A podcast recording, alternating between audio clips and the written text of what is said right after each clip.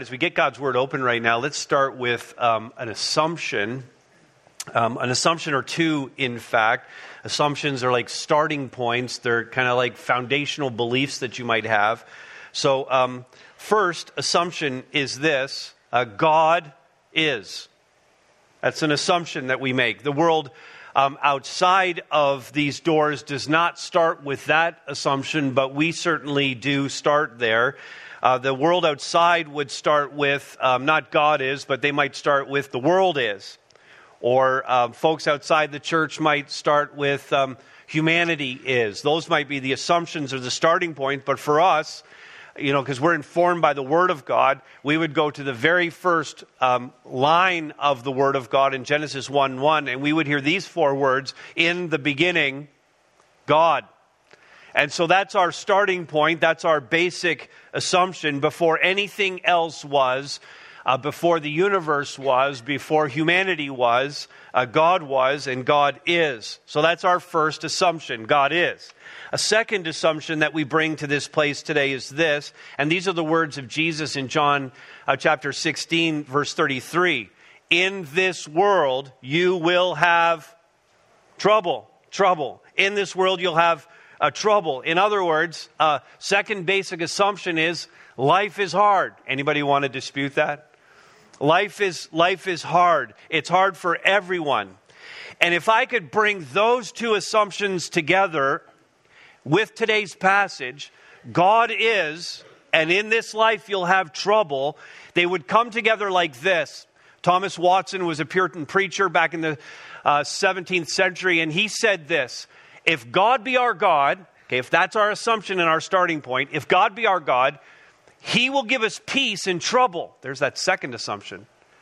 When there's a storm without, He will make peace within. The world can create trouble and peace, but God can create peace in trouble. So, as I said, over the next two weeks leading into Christmas, we're going to look at a couple of things that the prophet Micah said to Israel about this matter of peace. And the nation was facing, in fact, trouble on all sides, though they were living somewhat in denial of that trouble in their lives. And through the prophet, God spoke into that trouble, promising that a Savior would come who would be, and this is from the passage, you'll hear it in a moment, who would be their peace. And that's what we want. That's, that's what we'll get if we start with this assumption of God and we assume the assumption, of course, of trouble in this life. If we bring that together, God will actually give us peace. He Himself will be our peace. It's true for them, the time of Micah, and it's true for us. So that we could make this statement by the end of our time here together and believe this. Here's what we're going to go after. When I'm vulnerable and facing crushing circumstances, help appears in an unexpected place in an unlikely Savior who delivers an unshakable peace. I want us to believe that and to own that and be living that as a result of hearing God's word here today. I hope you believe it. So let me read the text. This is Micah chapter 5. You found it yet? Everybody found it? Yeah, Micah chapter 5 uh, mostly the first five verses, just the first part of verse 5. So starting at verse 1. Now muster your troops, O daughter of troops. Siege is laid against us. With a rod they strike the judge of Israel on the cheek. But you, O Bethlehem, Ephrathah, who are too little to be among the clans of Judah, from you shall come forth for me one who is to be ruler in Israel whose origin is from old, from ancient days. Therefore, he shall give them up until the time when she who is in labor has given birth. Then the rest of his brothers shall return to the people of Israel. And he shall stand and shepherd his flock in the strength of the Lord, in the majesty of the name of the Lord his God. And they shall dwell secure. For now he shall be great to the ends of the earth, and he shall be their peace. Let's pray together. Father, this room uh, no doubt represents um, quite a number of troubling situations, turmoil and angst, and just the hardships of life. And Father, we've uh, come here today wanting peace, whether we thought about it or not, coming through the doors. And I pray, God, that you would speak into all of our various life situations, all of our circumstances. And God, that you would assure us, convince us that Jesus Christ himself is our peace. And we pray this in his strong name. Amen. Amen. All right, so that statement that we made, that's what we're going to go after. And what we're going to do is just break it down uh, phrase by phrase as we go here. So let's uh, start with this first line when I'm vulnerable and facing crushing uh, circumstances, when not if when I face these things. And what's interesting about the time that Micah is prophesying into, to understand a little bit of that, is that things were actually going fairly well in Israel at this particular time in their history. I mean, there's a lot of times in Israel's history where it wasn't going so well, but this was actually a pretty good time. It was the 8th century BC. It was a time of prosperity and peacefulness, at least outwardly, they were showing that. And beneath the surface, though, there were several things going on in Israel that were of, were of great concern to God and was, and was really, these things were putting the nation under threat of God's discipline. First of all, there was growing corruption in the nation, both um, among the leaders politically and the leaders religiously. There was a growing corruption as a result of the prosperity and the peace that they had. Secondly, the people were rampantly worshiping other gods. So they had the temple in Jerusalem and they were worshiping Yahweh, but they were also going out and borrowing all the gods of the other nations and bringing those in as well and worshiping them. And then, thirdly, the people were so self absorbed and so self confident in themselves with their prosperity that they were neglecting society's marginalized. The very thing the Mosaic Law had told them you're supposed to care for those on the margins. They were ignoring the law of God, and they were ignoring the poor and the hurting and hoarding everything for themselves. And so, because of those three things that were happening in the nation, the character of the nation at the time, the discipline of God was looming. Because all of these things were seen as disobedience against the Lord. And Micah's preaching in, think of a prophet, he's preaching into their situation and he's trying to bring some truth to it so that they would actually repent of their disobedience. In fact, at this particular time in Israel's history, the northern kingdom and the southern kingdom were separated from one another. There were two different kings, and the northern kingdom was especially uh, rebellious and disobeying the Lord. And so while Micah's preaching in the southern kingdom, and that was his base in Jerusalem, he was actually preaching sermons into the northern kingdom and warning them, telling them, God's discipline on you is imminent. And so he says this Verse 1 Now muster your troops, O daughter of troops. Call on, call on the army. Things are going to get bad. Time to, time to defend ourselves because siege, he says, is laid against us.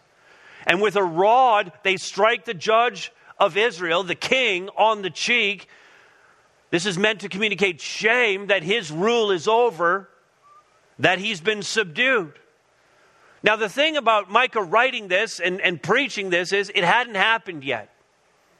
He was forecasting it, prophesying it, warning them. And Micah's saying, once this happens, once this siege begins, even though you've mustered your troops, even though you know that things are awful, Micah is saying that none of us will escape and you will have good reason for distress, for mourning, for heartache. Everyone is going to feel the weight and the burden and the trauma of what's coming. But still, it's not all doom and gloom because we have a God of hope. A God who wants to deliver a very positive salvation message to us. And so Leslie C. Allen, one commentator on this passage, he said this He has a message of good news to impart. Speaking of Micah, Micah has a message of good news to impart, which, however, cannot be appreciated until they realize to the full gravity of their situation and their hopelessness apart from God. Now, that's a powerful theological point, not just for Micah's audience, but for us. That the good news that Jesus Christ wants to deliver to us cannot be fully appreciated unless we first appreciate the desperate situation that we find ourselves in personally. Everyone is vulnerable. We need to admit that. Everyone is facing crushing circumstances at various points in their lives. You might be like Israel was when Micah was preaching. You might be in denial about it. You may, might be trying to, to just put the best face on it and say all the right words and project something to everyone else. But everyone's vulnerable. It's an inev- inevitable part of life, and ultimately, even, even if you get a smooth ride in life, and some people do, everything just seems to go their way, and, and they always have enough money and they always have enough friends and their families all, are always around them and they're just successful in life and they make it to the very end. And here's the, here's the thing no matter what, every single one of us faces at the end of our lives this crushing circumstance called our own mortality. I don't, we don't like to talk about it, but we're all going to die. I love this Christmas message. This is so encouraging. I'm so glad we came today. But no one escapes that. I don't want to talk about it, but no one escapes it. And again, to come back to what the commentator said, Leslie Allen said, until you and I realize to the full gravity of our situation the full gravity of our hopelessness apart from God, until we get to that place, we, listen, we will have no peace. We have to hear and accept the bad news before we can fully appreciate the good news. And, and we have that. We have this message of good news. That's what Micah's delivering to them, namely that, see this next, that help appears. Help appears, this is good news. Help appears, but in an unexpected place. And Micah not only exposes the darkness in this, and you got to see both sides of this. He, he, he exposes the darkness, but he also reveals light. He preaches death, but he, he, he, he shows the way to life. He details the despair, but also offers hope. And he writes in verse 2 of this town But you, O Bethlehem Ephrathah, who are too little to be among the clans of Judah. I mean, you're so insignificant. We don't even really list your name among any of the clans in that particular tribe. You're just an insignificant little speck on a map. You don't even have four stop signs. Bethlehem was where shepherds hung out, a sheep farming community. Shepherds themselves were unesteemed people in Judean society. I mean, this was a nothing place. But Micah says of this place, again, continuing on verse 2 From you, Bethlehem, insignificant little town, from you shall come forth for me one who is to be ruler in Israel. Now, that had happened before, and we'll come back to that thought. But the promise here is what's important a promise that was first given in the Garden of Eden after the fall of humanity. Reiterated over and over and over again, restated in covenant after covenant for all Israel and throughout the Old Testament. And that all of it would culminate in the birth of Jesus in that little town of Bethlehem. Now, here's the thing I said we come back to it happened before. It happened before for a guy named David. This was where David came from. And this ruler that we're speaking of in Micah's prophecy is going to be in the Davidic line, fulfilling the Davidic covenant that God had made. That God would place someone forever on the throne of David. But there was something unique about him that his origin was far greater than simply being a descendant, a human descendant of David. Notice what he says next in verse 2 whose coming forth, speaking of this ruler, whose coming forth is from of old, from ancient days. Now, from of old and from ancient days, this is more than just way back when. Okay, it's more than way back when. It's actually all the way back to in the beginning, God. The unique thing about this ruler is that he is a future king in the line of David, but he's also somehow pre existent before even the creation. And I'm not saying that when Micah is communicating this that he fully understands that. I'm just saying he's communicating it. The bottom line is God picked this very unexpected place to be the place for this ruler to be born. And the people in Micah's day would have been like, Jerusalem, that's the place, not Bethlehem, not any other city. Jerusalem. That's where the palace is. That's where the kings reside. That's where the temple is. It's Jerusalem. It's not Bethlehem. That would be so unexpected. Now, here's the thing for us we're the unexpected place. The church is the unexpected place today.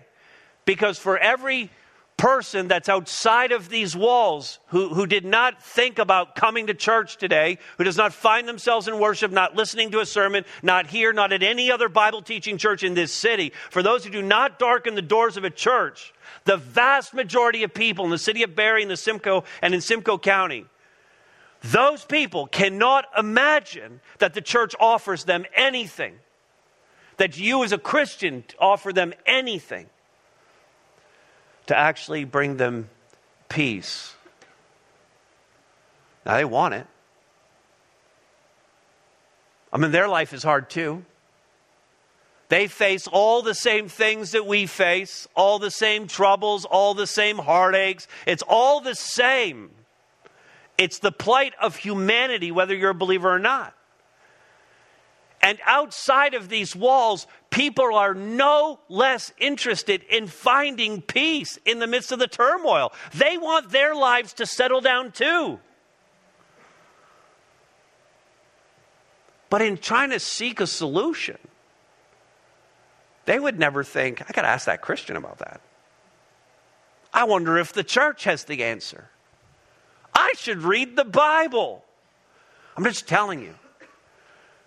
For those outside the church, those are all unexpected places that they wouldn't even think of searching out because they don't believe we have it.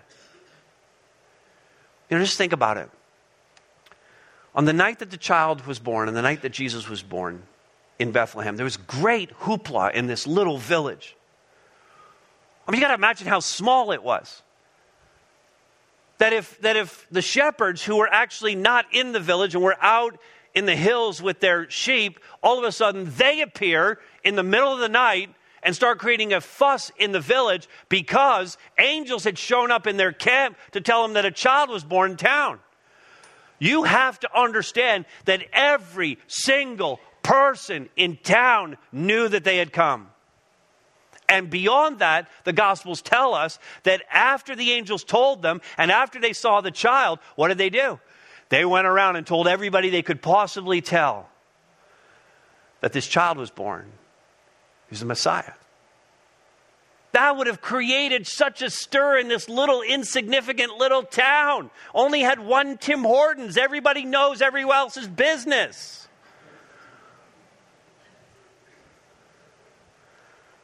And then they got quiet. Jesus was just another baby in town. Eventually, Mary and Joseph left and went to Egypt. A great trauma befell that village as a result, and then life just went on. For 30 years. 30 years. Nothing. Nothing. Flash in the pan. I don't know what that was all about. Do you remember when? That was such an incredible night. Whatever happened to that? Nothing. And no one was thinking about that night in Bethlehem anymore. And so it's not unusual that people today have dismissed us as irrelevant and a relic of a different era and some different distant memory about some guy and some way of living your life that makes no sense at all. It's no wonder that people outside of the church dismiss all of this as nothing. And yet, nevertheless, we know that we have the message we have the one who is our peace. And if they would choose it, their peace as well. All right, let's keep going. When I'm vulnerable I'm facing crushing circumstances, help appears in an unexpected place, right here in the church, in the Word of God, and in an unlikely Savior. Chapter, uh, verse 3 here. Therefore, he shall give them up until the time when she who is in labor has given birth. That first, that first little phrase there, that's troubling to me. He shall give them up. God will give up Israel. God's going to turn them over to their own devices. God is going to honor the way that He created us with a volition, an ability to choose how we want to live our lives, God's going to give them up to that. You want to live a godless life? You don't want me to be a part of it? You don't want to live out the Word of God? Then go ahead and live your godless life. And with that godless life will come all the consequences that we have to endure as a result of living a godless life. God says to us, You want to live that way? Here you go. Live that way. Therefore, he shall give them up. Here's the hope until the time when she who is in labor has given birth. And that's, that's Mary and Jesus. Now, no doubt, Micah here, it was like 30 years prior to where Micah is prophesying. 30 years prof, uh, prior to that, the prophet Isaiah is prophesying. And in, in Isaiah 7:14, we have that prophecy about a virgin giving birth. And Micah's playing off that. It's the same prophecy that he's giving here 30 years later. Then, verse 3 then the rest of his brothers shall return to the people of Israel. When this happens, there's this remnant that believes and are restored. There's always a big group of people who are rebellious, and then there's always this smaller group of people who are faithful to God and are the remnant. And again, that communicates hope to us. Verse 4 and this ruler, and he shall stand. Now, look at the resolute nature of his rule. He shall stand and shepherd his flock in the strength of the Lord, in the majesty of the name of the Lord his God. And this stands in contrast to every other king of Judah and every other king of Israel who blew it to a greater or lesser degree. Even when we categorize all these kings of Judah, we might say, well, this was a good king and this was a bad king, but even the good kings weren't good all the time. Yet this king is quite different. This, this ruler will be unique in his strength and in his relationship to God.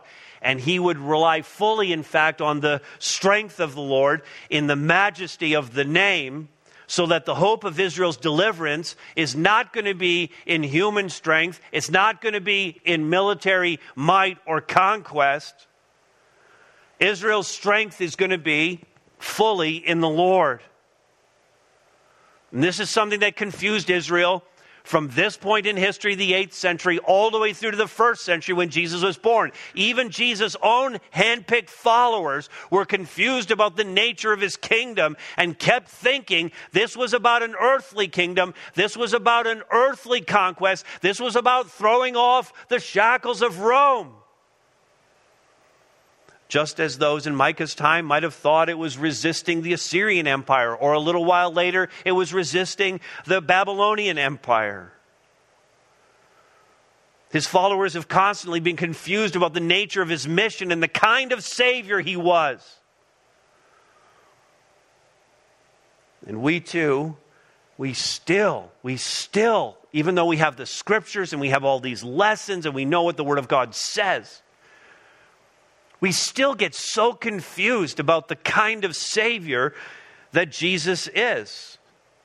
In fact, what we do is rather than have Jesus as our one and only Savior and looking to Him alone, we actually create all these other Saviors. We can take all those other Saviors and we can put them into two different categories. And let me share each with you. The first category would be very negative attempts to be saved negative saviors or destructive saviors that we bring into our lives. And we think about this. Our battle, what we're fighting against, it's not an actual war against an invading army like it was for Israel. But we're fighting against things like disease and death and grief and hardship and addiction and strained and severed relationships and mental illness and unbelief and all of these things war against us day by day. And so we face a choice. What Savior are we going to run to? Are we going to run to these destructive Saviors? These Saviors actually only add to our problems. They'll never save us, but I will admit this about them. They may distract us for a while. They may distract us. I'm thinking about these Saviors. Ready for these? Some of you may be gripped by one or more of these drugs, alcohol, sex, entertainment, gaming, work, shopping, eating. Two saviors we run to at Christmas in particular. These, these will, again, I admit, these will take us away from our troubles for a time but ultimately, there's no peace, is there? I mean, picture if this was Israel, again, at Micah's time, and what he's prophesying for them is you got to picture the city of Jerusalem. And I want you to imagine yourself as the city of Jerusalem. And the cities in those days, the capital cities in particular, had walls all the way around them and gates. And at dusk, those gates would be closed for security. Sentries would be put on the walls to watch for enemies. When an enemy army actually came, you would hold up in the city, everything would be secured. The enemy army would come and they would lay siege to the city by surrounding it. They would choke off all the food supply. If possible, they would choke off the supply of water as well. They would ensure that there was no going out and no coming into the city, and they would just wait it out. They would wait it out. Why fight when you can just wait it out? Starve them out. It's a besieged city. Now imagine that the people in this besieged city who know the desperate situation they're in, imagine now that they decide the best way to fight the enemy, to overcome the trouble in their life, is to throw a party. Let's blow up some balloons. Let's bake some cakes. Let's bring in a band. Let's have dancing. Let's do party games. Let's do it all. Let's just have a big party. That'll solve our problem. Let's, let's have lots of alcohol. Let's, let's have sex with one another. Let's just pull out all the stops and have an amazing party. They may, for a while, forget their situation. But the fact remains just outside the walls, there's an army besieging the city, waiting them out. Now, if you're attempting to deal with your trouble with an inferior Savior, you will be overcome eventually. The enemy will crash the gates, will break down the walls of your life, and consume you. The enemy will take the city, the enemy will take you. Those are the negative saviors that we look at. I said there was a second category, and obviously it's the more positive saviors that we have in our lives. These saviors are also inferior. They will also let you down. These saviors will not save you, they're counterfeit saviors. They peddle a salvation that they cannot deliver. I'm going to tell you about five counterfeit saviors that we bring into our lives to try and deal with the troubles we have. The first counterfeit savior is um, inner strength. Inner strength. This is like personal resolve. This is, I can do it. This is the phrase that we hear so often. I just got to believe in myself. If I believe in myself, I can overcome anything. And it's not true. I can't overcome anything just by believing I can. Counterfeit Savior number two other people family and, and friends and, and fellow believers and people in my small group. And I mean, it's so great to have other people in our lives. And God has fashioned us for relationship and He's knit us together in this community called the church for a reason because we do need each other. But I need you to know this you are not my Savior, and I am not your Savior. Nobody here is saving anyone else. I need you to know that you're messed up. As messed up as I am. You're waiting for that part, right? I mean, we're all just messed up. We all need a Savior, but we are not each other's Saviors. That will only lead to disappointment. In Inner strength, other people are not anything other than counterfeit saviors. Number three, philosophy and religion. I'm going to study everything. I'm going to look at, at all, what all the philosophers said. I'm going to read up. I'm going to fill my head with knowledge. I believe that education is the way to salvation or to overcome problems. If we could just educate ourselves, if we could just become smarter about a thing, we could overcome it. We set down a, a, series of beliefs for our life. We lay down a, a rule of life for ourselves based on all these things we're reading, but it's going to come up empty. Or, or, or we dive into religion and we just add religious rites to our life. One of the things that's you know, unique about our church uh, compared to the broad spectrum of Christendom and other religions, in fact, is we are very devoid of rite and ritual. It's because it's so easy to just fall into a certain prayer or light a candle or go to this service or kneel at this time and you fall into all the rites and rituals and you do find a sense of comfort from that because we like routine and we like religion. But it's not going to save anyone. It's a counterfeit Savior. Or number four, work and achievement. This also is a counterfeit Savior. I'm going to throw myself in our, my work. I said, things are really hard right now. I'm going to throw myself into my work. I'm just going to work more hours. I'm going to pour myself into my uh, degree. I'm, I'm going to get this degree, and then I'm going to re enroll. I'm going to do another degree, and I'm going to take this course, and I'm, I'm going to go over here and, and take this program, and I'm going to add to my knowledge. I'm going to add to my achievements, or I'm going to pursue this leisure thing that I just love doing. It gives me a sense of accomplishment. We throw ourselves into it, but it's, it's not saving us. And then here's a fifth one philanthropy, a giving back of both my time and my, my treasures, my money. And for sure, philanthropy, the great thing about this is it gets your eyes off yourself, unlike some of these other saviors where I'm, I'm putting my focus on myself. This is now I'm going to focus on you. And that's not a bad thing. That I would serve you and care for you and give to you and contribute to your life and not really think about myself. In fact, it's cathartic, it's healing to even just think about that and to serve others. But no one is getting saved, as awesome as that is to give to others, no one is getting saved by working on behalf of others.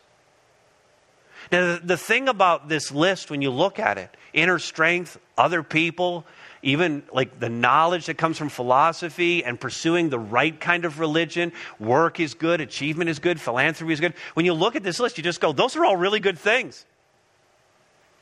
In fact, those are all things that God has given to us as a gift. These are all wonderful things about being a human being in the world today. But if we let them, these will supplant God as our Savior. And none of them even comes close to the mark. Because these are, we're talking about an unlikely Savior here. And these are all likely Saviors. These are the things that the world easily thinks of in terms of this is the best way to live your life. Jesus is an unlikely Savior who had, listen to this now, he had an unlikely birth. An unlikely birth. He, he came as a vulnerable infant. infant. He was born to a poor woman in an insignificant village among animals. He was away from the power center and the powerful people of the day. It was an unlikely birth in every way. He had an unlikely life. He lived an un- unremarkable life in every way, as we just said, for 30 years. People didn't even know.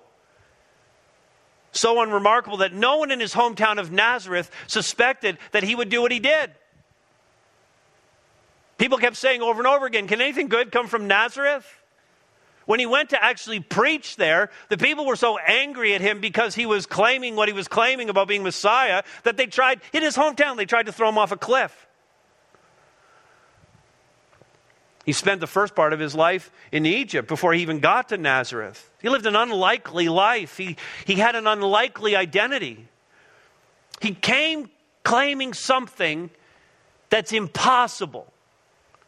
He claims to be human and he claims to be God. I mean, our human minds, we can't even understand that. This is an unlikely identity. It's impossible to be God and to be human. He isn't simply some human hero, some political leader, some military leader who takes charge and leads his people. He's something completely different than that. He had unlikely followers. He chose unusual and unqualified people to be his army and his leaders. He had an unlikely message. He proclaimed not a, not a, not a triumphal type message, not marshaling the troops type message. He actually proclaimed a message of love, of compassion, of mercy, of grace. In the Sermon on the Mount, it's such a radical sermon because he said things like that, like, like this If someone asks for your coat, give them your overcoat too. If someone hits you, let him hit you again. Not only should you not be fighting your enemies, you should love your enemies. I mean, this is a radical message that he's preaching. A far cry from what great leaders say to inspire people to action. And he had an unlikely mission. He didn't come to win, not in the sense that we would think of it. His stated purpose was to die. No military leader does that. Just three some years into his mission, he's gone. He's dead. He's been killed.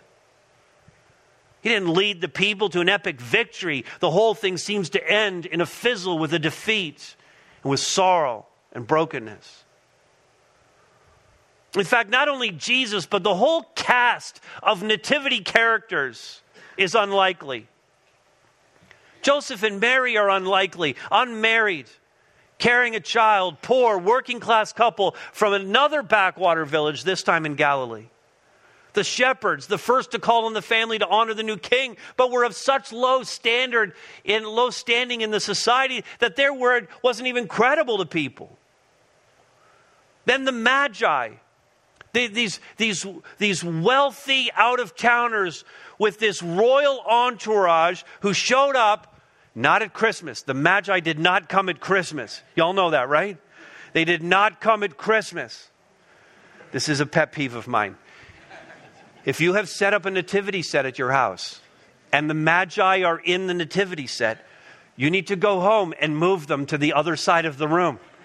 Okay? They don't come for like 18, 24 months later. Get them on the other side of the room. Okay? No, I'm serious. You think I'm joking. Move your magi. Get your theology straight about this.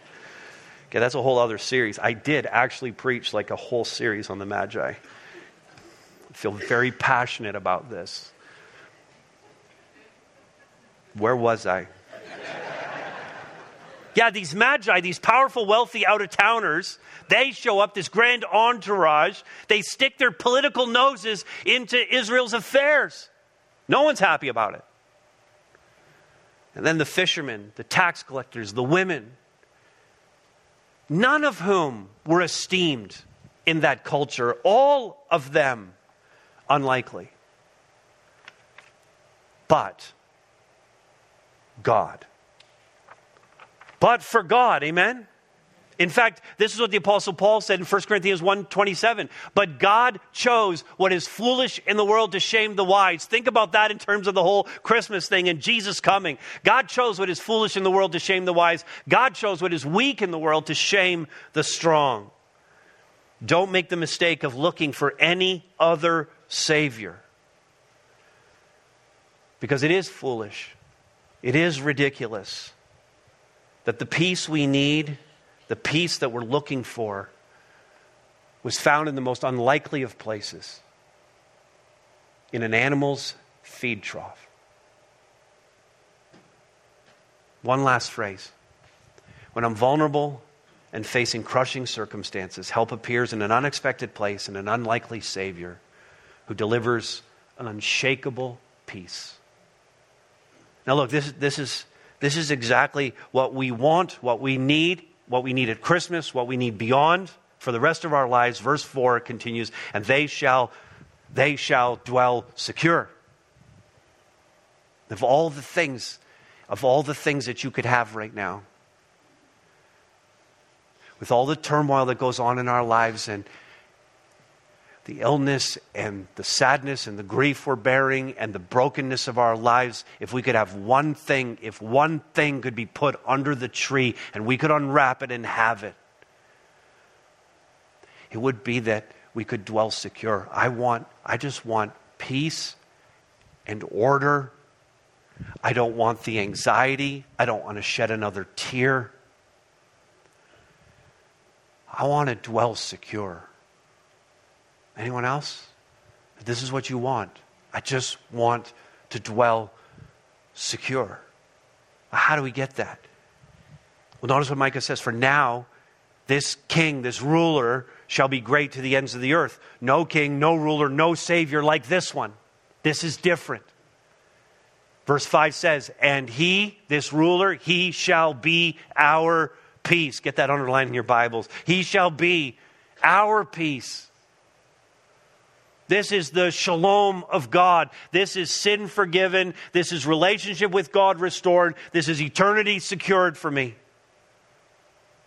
And ultimately, when we start to think about what our problem really is, our problem is not that we are not at peace with ourselves. Our problem is not that we are not at peace with others. Our problem is not that we are not at peace with our circumstances. Our problem is that we are not at peace with God. And if we would settle that issue, that we would be at peace with God. All those other things, the inner turmoil, the relationships with others, all the circumstances in my life, all of those begin to click into place as I get a divine and eternal perspective on life. Micah declared it. Listen now. Micah declared that he shall be their peace, Micah 5 5. And Isaiah called him, in fact, the Prince of Peace, Isaiah 9 6.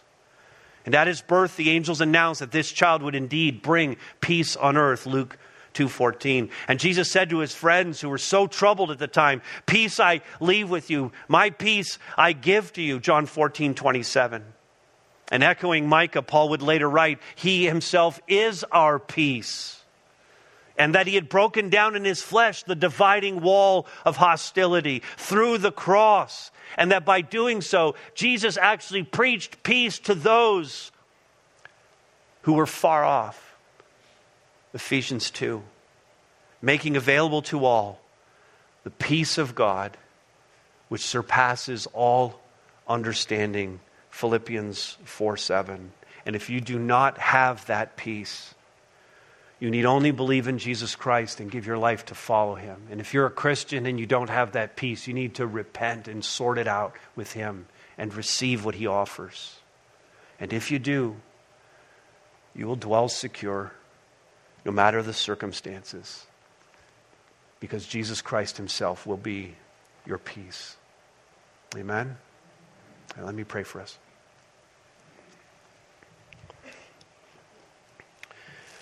Father, um, again, it's not hard for us to think about all the trouble in our lives and the promise that's laying right there for us to dwell secure in you.